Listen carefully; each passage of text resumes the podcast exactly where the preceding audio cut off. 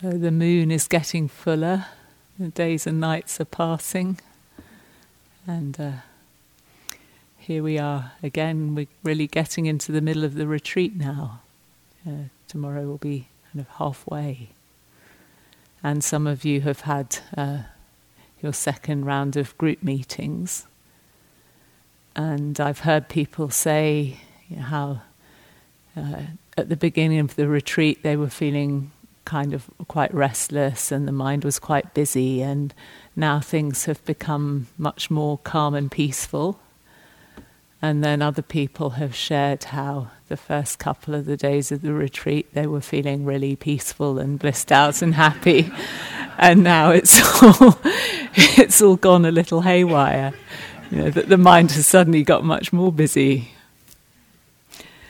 So we've had time to notice that things change, you know? And they'll change again. and they've probably changed many times in different ways for all of you. So, this is how it is. And it's also been really beautiful hearing hearing people's uh, experience and insights. And I, I kind of have this fantasy of one day kicking back and just giving a talk that's just a composite of all the different things I've heard from yogis. Because um, there's so much, so much dharma that gets shared in these retreats, and sometimes I feel it's a, as a teacher, it's kind of a privilege because we don't have, you know, three or four teachers. We have ninety teachers, and uh, it always brings a lot of happiness to hear people sharing insights and reflections on Dharma. And uh, yeah, this is one of the things when we, we've done this, the highest, the chant on the highest blessings in the morning. You know, one of the lines is uh, hearing often, or hearing the Dharma frequently taught, and sharing often words of Dharma. This is uh, one of the highest blessings. It brings a lot of joy to the heart. And even the Buddha himself, when he was unwell, he would get his disciples to come and talk to him about the Dharma. He didn't need teaching, but just hearing, hearing people reflecting on what's true and what's good, it gladdens and uplifts the mind. So, as I was enjoying having my mind gladdened and uplift, uplifted last night by Thanissara, I was just thinking, and I often think as I have to sit up here and deliver them, you know, what do, what are Dharma talks and what do they do?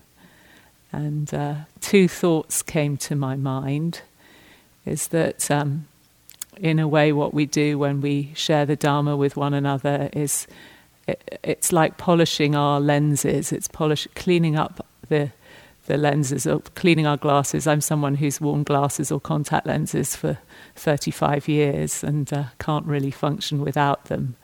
And just that, that sense of needing to keep cleaning the lenses in order to see clearly. And uh, that's, that's one of the things that we do. We, uh, we uh, correct or adjust our, our vision, clean our Dharma lenses. And then it also feels sometimes like it's a kind of heart massage as well. So you know, especially, I really enjoyed uh, laughing a lot last night, and how that um, you know that that nourishes the heart. And we kind of need to attend to both these aspects. I think the um, the clarification of view and the development of wisdom, but also looking after the heart and this. So they talk about the, the two wings of the bird of the Dharma, the wing of wisdom and the wing of compassion, and that we need to tend to both of those.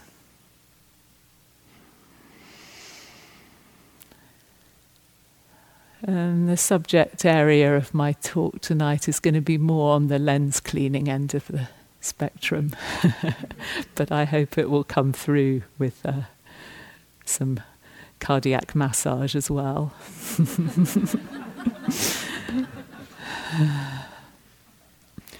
So when we when we clean our lenses, we're we're seeing in accordance with truth, with Dharma. Um, and one of the things that we see that, of course, we've been beginning to see, we start to see these three things that the Buddha called the, the three characteristics of conditioned phenomena, which you've probably heard many times before uh, suffering, impermanence, and not self, non self, or rather, in, in order, impermanence, suffering, and non self. And uh, if you told somebody that you're, what you're doing for Thanksgiving is coming to Spirit Rock for a week to contemplate suffering, impermanence, and not self, they probably think, "What on earth are you you up to?" So they, they sound, you know, to a, a person who's unfamiliar with this this territory, they sound like really bad news. but actually, they're they're like three keys, three three keys that open the door to our freedom, the key to freedom and happiness. And so we come on retreat to, uh, to see them and to use them. So uh, Thanissara was talking about vipassana, the meaning of vipassana, of clear, clear seeing, investigation, because we're we're caught in a in a net. She also spoke about Ajahn Chah talking about this being a very a net with a very fine mesh that we're caught in. This net of distorted perception.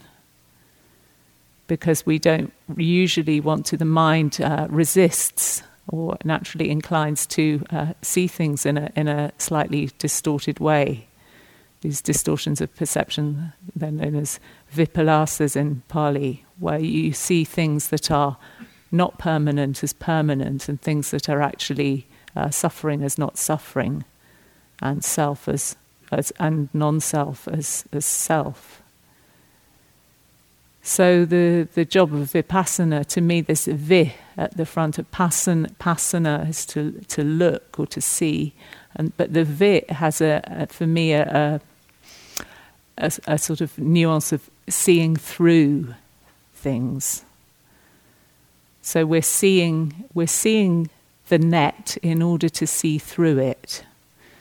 We're seeing through what's not in order that the, the truth can reveal itself.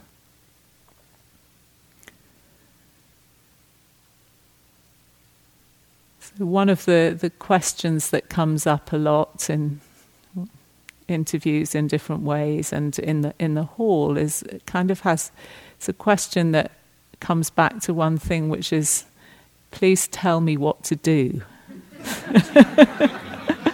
I don't, know if, I don't know if any of you have had that thought in any situation. I certainly get it a lot, especially when things are uncomfortable. And you may be getting a bit wise to the fact that you don't often get a very straight answer from us. and if you really start boiling your answers down to one thing, it usually comes back to something like let go. Yeah? And those of you who've been practicing for a long time, you kind of so familiar with this that you maybe have given up asking a lot of questions. yeah, this is this is the one teaching really. So the Buddha said, uh, "I teach suffering and the end of suffering. Suffering is." Uh, related to clinging. This is the this is the noble truth of suffering. The origin of suffering is clinging, and freedom comes when we let go of clinging. Uh, so sometimes you know, there's another famous teaching of Ajahn Chah when you let go a little, you'll have a little peace. If you let go a lot, you'll have a lot of peace. If you let go completely, you'll have complete peace. But it's a really difficult thing to do. So, this one simple teaching has also expanded itself into um, there's a protection chant, another of these protect, protection chants which we used to do that invokes all the Buddhas and uh, all the sanghas of, uh, that have ever that have ever been and ever will be through the eons of time, and all the dharmas, and all the dharmas are there are eighty four thousand heaps of dharma teachings, you know, that we can invoke as a protection. So, so this letting go, um, because we've needed eighty four thousand heaps of dharma.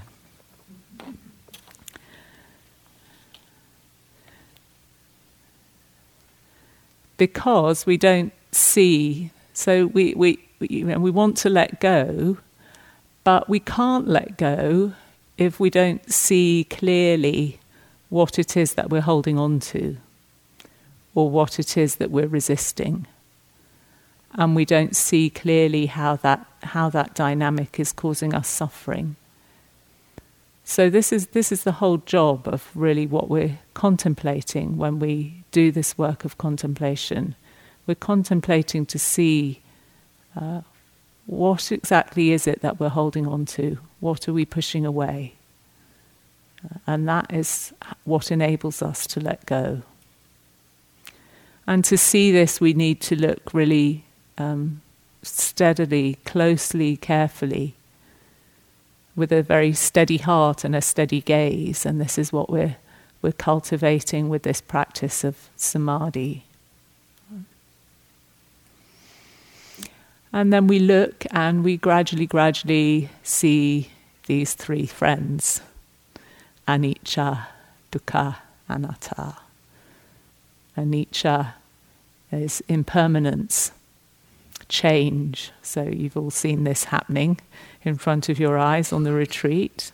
And it's also um, another another uh, translation is in, indefinable, indefinability, or ungraspability, insubstantiality. And there's so many ways that we see this. And maybe the most evident and the most basic is the body, which is uh, the body is the first foundation of mindfulness. And I heard a, a, a really nice, um, I thought I enjoyed contemplation on this um, in, a, in a Dharma talk by Jonathan Faust. And I thought, oh, I'd like to share that. So I, and it was, it's just uh, some, some facts taken from a scientific journal about the nature of the body. And so I thought, oh, well, I, you know, I'd, I'd like to find that. Maybe I can find it online.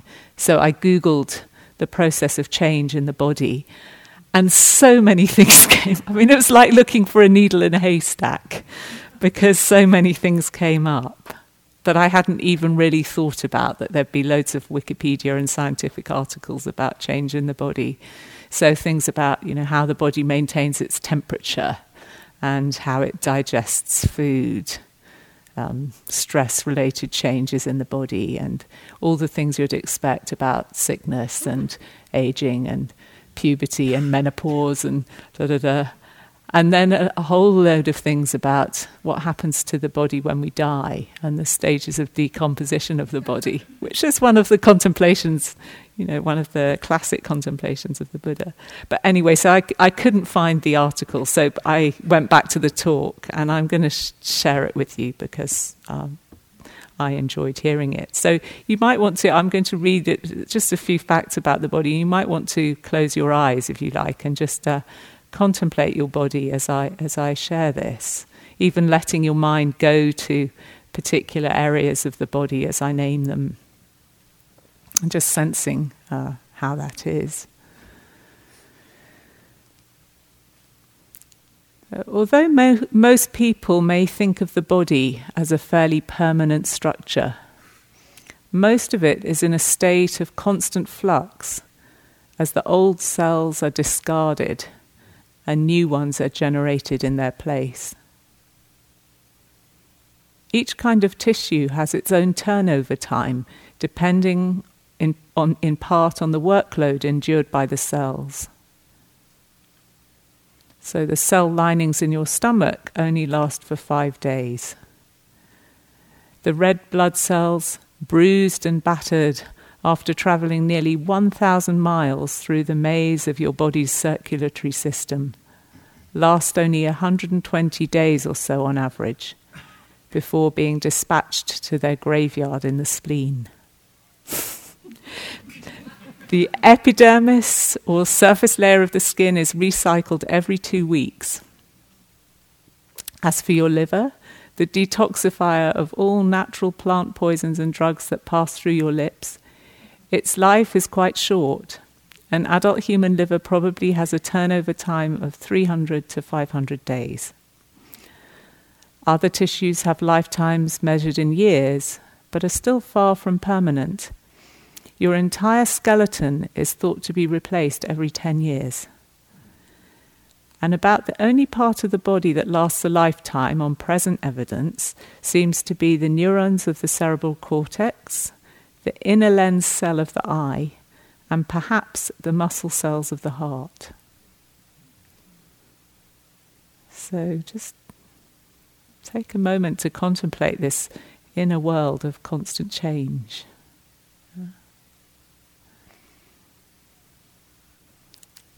And I don't know what it does for you when you, you contemplate that. Because personally, I find that actually quite calming and in some ways um, quite wonderful. But if we think it should be otherwise, then maybe it's a bit scary. But uh, probably the chances are because you accepted this is how it is and how it's meant to be, it's even quite a, a, a relaxing thing to contemplate. And then if you if you were to just now again go inside and just watch your breath for a few cycles.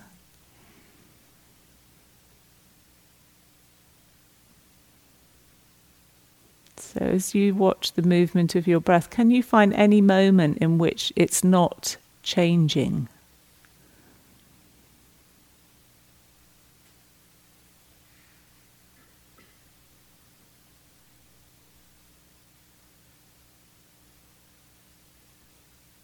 Is there any aspect of it that stays completely still?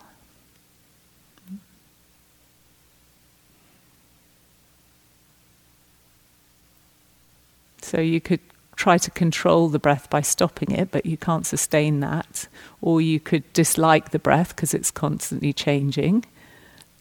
But the chances are that you're quite cool with the fact that the breath is constantly changing. And as you watch it and perhaps uh, find that calming or relaxing, you could also sort of notice that um, the breath can be constantly changing, but the mind, uh, there can be a steadiness in the awareness or the observing mind. So you can see the um, simultaneously the changing phenomena and also the quality of calm in the observing mind. And uh, what enables the mind to be calm with all this is that you're constantly relaxing back into the flow of experience. You're letting the breath go. You're not trying to hold on to it. So, this is partly, I'm saying this to point out that letting go is quite normal. It's something that we're doing all the time. You know, we, um, it's, not, it's not difficult in many situations. We, we all let go of things in order to be here. And some of them, some of them maybe required a little bit of negotiation and so on. But there are many things that we let go of just without giving it a second thought. Um, and I think this is this is you know why we kind of think of we're doing mindfulness of breathing and we kind of hold on to the breath as a meditation object. But why do we hold on to the breath? We hold on to the breath because it's actually teaching us to let go. In order to be with the breath, you have to you have to keep letting go of other things. Uh, so it's really an exercise in letting go. And then, in order to be with this breath, I have to let go of the breath that went before. Uh, so um, we're training this capacity to let go. And we use the breath to connect with the present moment. And then you notice that the present moment is a really interesting thing because where exactly is the present moment? I, I studied Latin when I was at, at uni, university, and so I'm really kind of a bit of a, I like to delve into the origins of these words. So, present comes from the Latin of pride before, in front of, and sens, the senses. So it's that which is moving in front of the senses. And moment, of course, that has that, it's the word to move, like momentum. So, this thing that we call the present moment, that we think of something that's still in the present, is actually a moving before the senses.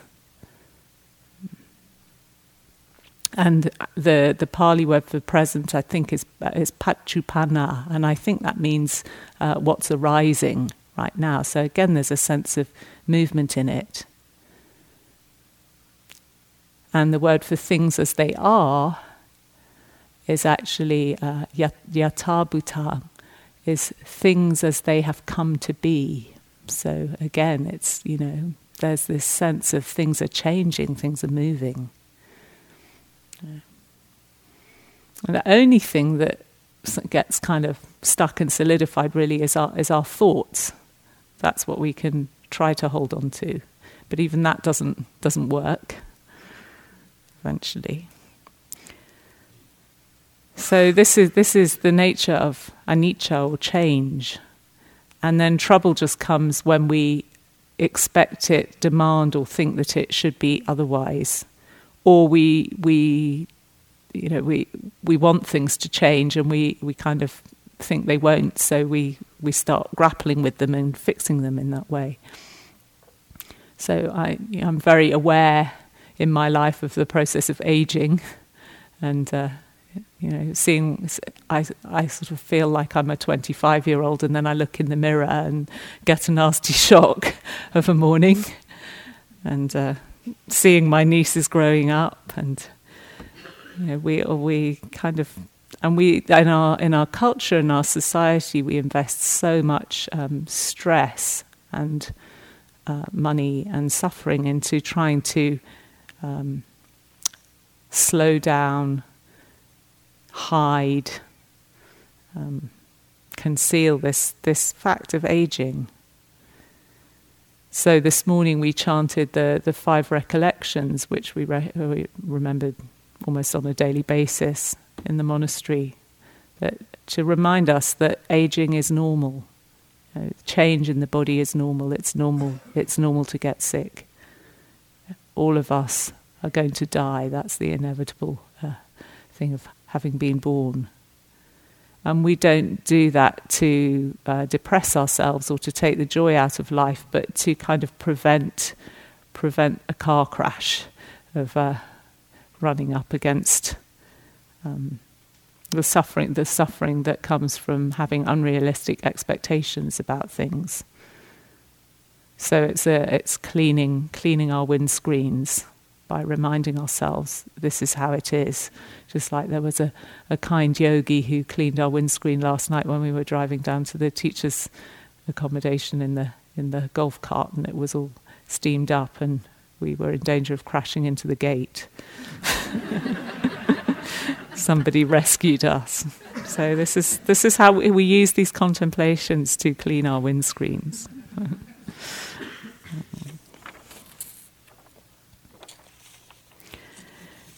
So that's just a few reflections on this vast topic of impermanence. And then the second one is what happens when we we fight impermanence. And this is dukkha. So I guess you've all seen change on this retreat. Is there anyone who hasn't seen any dukkha? mm. Yeah. So dukkha, uh, suffering, is normal. We all experience it. And yet, how often do we uh, feel that our suffering in some way is a sign of personal failure? Uh, we kind of given this message that uh, in order to be a, a successful human being, we're supposed to somehow succeed in being happy all the time. So it's really helpful to reflect that this is this is normal, you know. And if you think that you shouldn't be suffering, then this is delusion operating. So again, we feel as the, in the, the Mangala Sutta, the highest blessings, you know, they you might have noticed that they kind of get into a crescendo. They they accumulate from uh, getting into more and more profound levels of happiness, and the very last one is seeing the noble truths, seeing dukkha. This is the highest happiness because to really see and understand suffering, that is the key to our freedom. So Thich Nhat Hanh says, without the mud, there's no lotus. And it's the beginning in, in some of these uh, lists of evolution of the practice. Seeing suffering is the beginning of the path. So sometimes it's also um, translated as unsatisfactoriness or, or stress. And of course, that's good because it speaks to the whole spectrum of, of experience of unsatisfactoriness. But I think there's also a resistance sometimes to actually name it as suffering. If we talk about suffering, what does that do? I think sometimes we're afraid to, to meet it and to stop and be still with it. Uh, what is our what is our normal response to suffering? Often we meet it we meet it with a hindrance, we meet it with aversion, with desire, or we zone out. We bury our head in the sand. We run away. We blame. Try to find what's what's wrong. Who can I blame? What can I blame for this? Or we distract ourselves or we resort to kind of self deprecation, so we start blaming ourselves.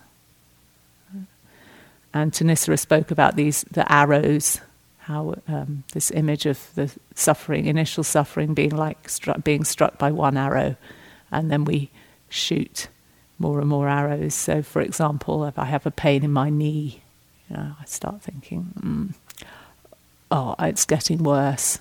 I know it's going to be really bad." uh, I'm not going to be able to do the Qigong. I'm not going to be able to do the walking meditation. But if I can't walk and I can't move, I won't be able to sit either. It's going to be so uncomfortable. Um, maybe I'm going to need surgery. You know. And if I can't sit and walk, I'll never get this meditation thing. And then also, I'm just, you know, I'm not going to do any exercise. I'm going to get really fat and really unhealthy, and then I'll be really depressed. And you know, we pile it on and on and on and on. It's like we're shooting ourselves with more and more arrows. So one one teacher has a formula that I think is really great, which is uh, suffer, suffering equals pain times resistance. the amount we resist it determines how much we suffer. And what I really like in that formula is if you, you remember your, your maths, what happens when you stop resisting and you put a zero in that part of the equation suffering equals pain times resistance. Yeah. So we can we can not saying that you know you have to believe that, but we can test that in our experience. It's a possibility.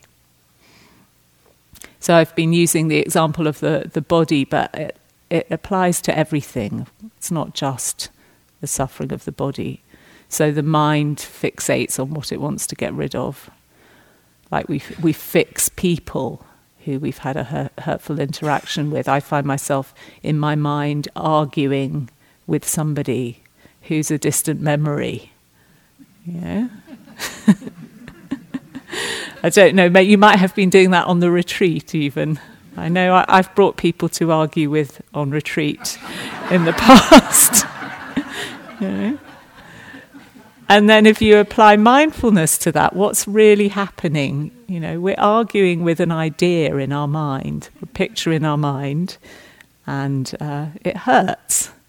You know, so mindfulness is clear seeing. It asks us to see what's actually here. So these are these are the, the illusions that we have to let go of. But also, you can't let go of something unless you've actually picked it up. So, if we're resisting something and refusing to pick it up when it's kind of landing in our lap, we can't really let go of it. It's like you, you, you have to um, touch something before you can let it go. So, uh, also the you know, the fact that things change takes some of the fear out of touching it because we, we don't want to touch it because we think then it's never it's never going to change and it's going to be there forever. But actually, as we touch things, they're they're already changing. Mm-hmm. So there's not very much that we have to fix, just to see and to recognize that um, the common humanity of, of this is a really um, it's a really healing thing to do. And to to meet this suffering, which is a noble suffering, it's one of the noble truths, with uh, reverence and compassion, with respect. And compassion isn't something that we have to make arise. Compassion arises when we put down the resistance. So we're not we're not fixing our problems and we're not solving them. We're just allowing them to dissolve, to follow this uh, natural law of change. And when we get stuck in resisting them, it's like we've we've frozen. We're not fully alive. So this practice is about embracing what's not alive in us and, and letting it melt back into life. So, to my little definition of vipassana as seeing through, I'd say I, I, like to add that it's seeing with respect and with love. Uh, um, it's a seeing that melts what's stuck. And then the third of these three characteristics so you have to have a list. We have to give you at least one list every evening. It's uh, anatta, or not self, non self.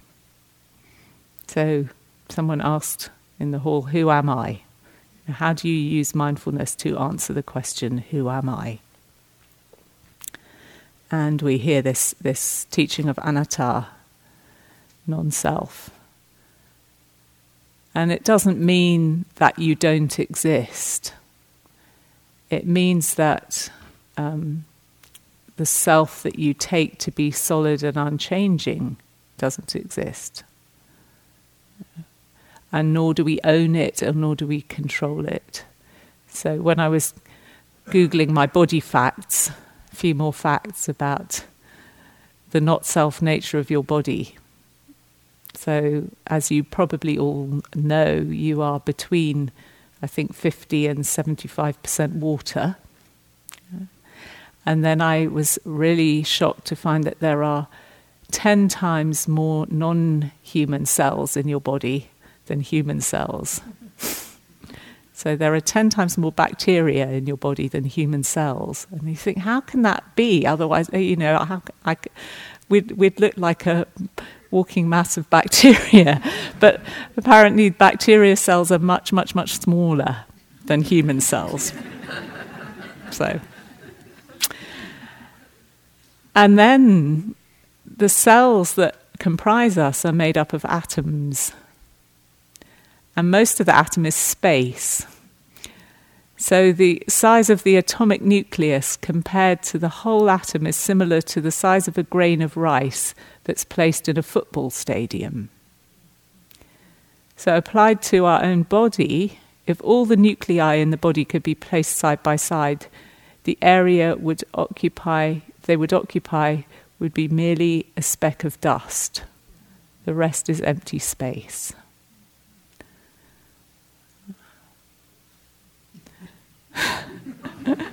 Just to blow your mind. So we can contemplate, and this is a, this is again is a time honored contemplation is to contemplate oneself as as water, as space, as earth. Um, we have so much trouble because we see ourselves as separate from the earth.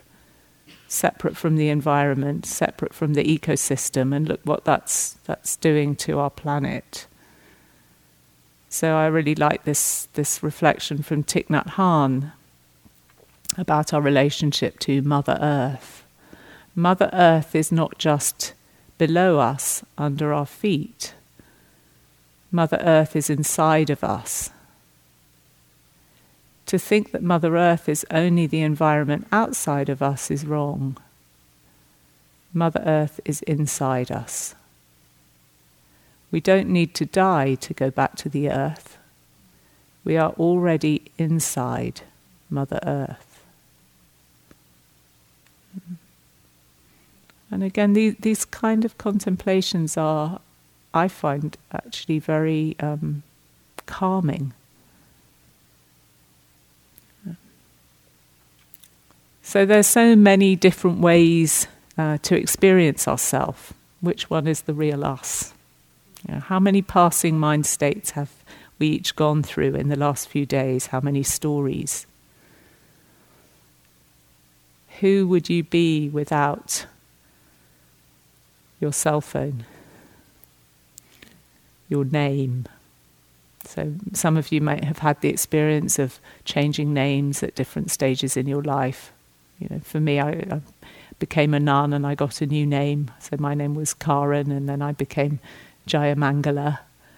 And then I stopped being a nun and kind of dropped the Mangala bit and being Jaya. And each time you, you kind of you find yourself growing into a new name and then actually kind of struggling to leave it behind and uh, and then we we we are different people when we maybe when you're mum or dad, you know, or when you're Mr. and Mrs. So and so or Yogi so and so. We we become different people. Who would you be without your to do list?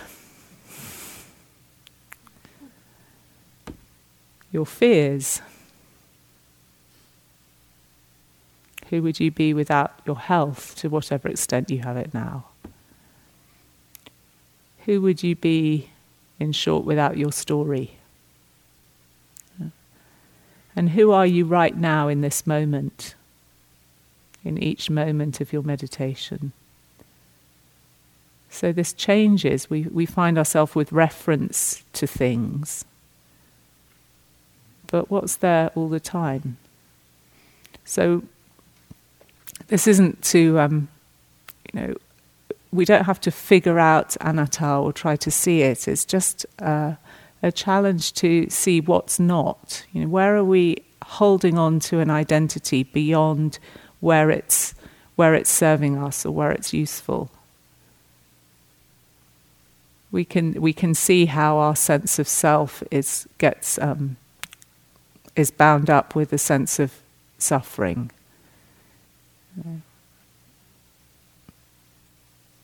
Uh, particularly when the sense of self is very strong. Um, we, we, we get locked into situations, conflicts, or self consciousness in ways that uh, cause us cause us deep discomfort. And then we can grasp the idea that okay, the thing I need to do is to free myself from from the experience of self. It's like we so we have a, a concept that I, I want to realize non-self to stop being a separate self. So we can we can get quite a, we can start to notice this process of selfing, and then as practitioners get quite aversive towards it. But one of the things we're invited to do with uh, understanding not self, and I, I spoke before about how you know, it's really helpful in practice to see everything that's arising as arising due to causes and conditions and as a natural process. So even this process of manifesting as a self is a is an impersonal process in nature. So Einstein said a human being is part of a whole called by us the universe, a part limited in time and space. He experiences himself she experiences herself, his thoughts and feelings as something separated from the rest. This is a kind of optical delusion of consciousness. So it, it's normal. This is just how, how we're wired up.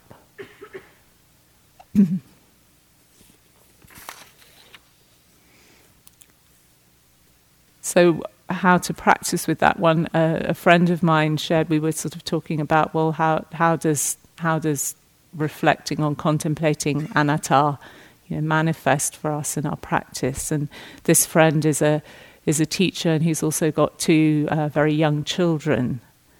And he was saying that the way that he he practices around anatta is to see how almost like a, a game with himself to see how easily uh, he can move between the different manifestations of his self that life is calling forth from him. You know, can he can he move easily into being a, a father of young children and stepping out into that into teaching or doing what he needs to do? And I thought that's a really a beautiful way to practice, to be um, practicing this ability to let go of different manifestations of self when they're no longer needed, so that the self that's arising is responsive to what's happening in the moment. So rather than trying to get rid of self, you know, seeing where am I holding on to it in a way that's causing suffering? Can I, I dance with it? Because um, as, as we were sharing in relation to restlessness, you know, restlessness is one of the very last things to go in this unfolding of the path. Um, and along with restlessness, so this doesn't disappear until we've totally uprooted any tendency to aversion, any tendency to uh, craving. And along with restlessness, the other last thing to disappear is this sense of being a separate self. So, for most of us, it's probably going to be with us for a while. Yeah. So, for me personally, my practice is, is to, to reflect on, to contemplate, to notice uh, the, not, the instability of this sense of self, its conditioned nature. But also I practice and I and I teach um, self compassion, mindful self compassion, because as long as the self is arising, you know, how are we going to meet it?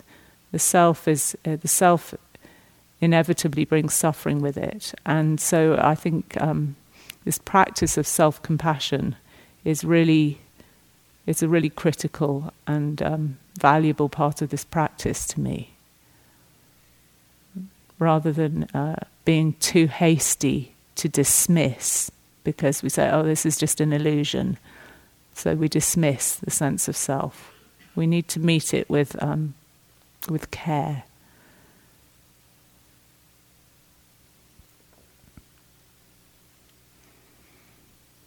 So that's a very short um, few reflections on these three characteristics. And as I said, there's only only one teaching. Let go. but you can't let go of something if you're still resisting it, and you can't let go of it if you haven't seen that it's there. You can't get let go of something you don't know you're resisting. You can't let go of something you don't know you're holding on to. And when we're suffering, we want a technique to fix the problem, to make it go away. Yeah? So, our practice here is to remember that uh, the Buddha's path is, is different. So, uh, Joseph Goldstein sums up the practice sometimes as to keep calmly knowing change, which I really, I really like. So we're doing this, we're building our, our capacity to tolerate difficulty, which you've all been working really diligently at here. We're building our, our ability to tolerate difficulty long enough to see clearly. And then vipassana is just looking through this net of distorted perception and looking carefully until we realize that actually there isn't anything there anyway to hold on to. And then the mind will see that the, the only thing that we really need to let go of is the holding on itself. That's all. so Nisargadatta, the, the great Indian saint that Thanissara mentioned last night, he said, The real world is beyond the mind's ken. We see it through the net of our desires, divided into pleasure and pain, right and wrong, inner and outer. To see the universe as it is, you must step beyond the net. It isn't hard to do, for the net is full of holes.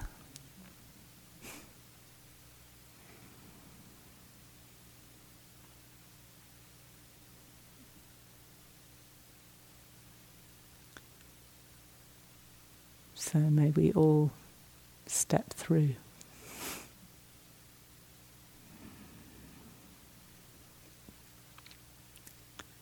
So let's just sit for a minute or two.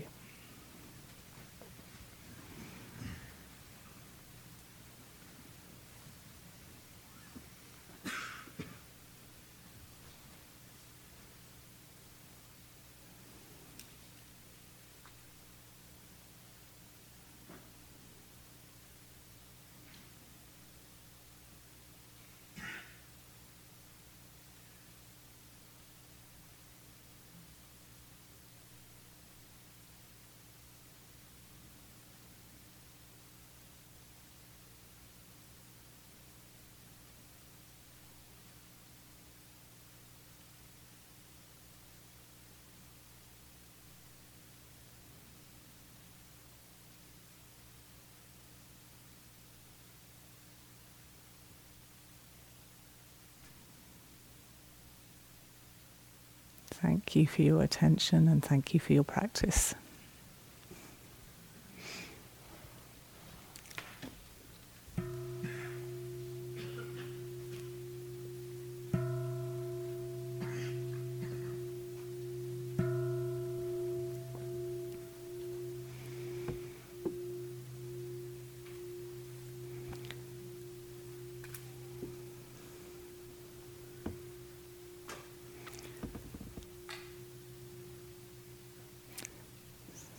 So we have half an hour for some walking if you're up for that, and then can meet again here for our final sit of the evening.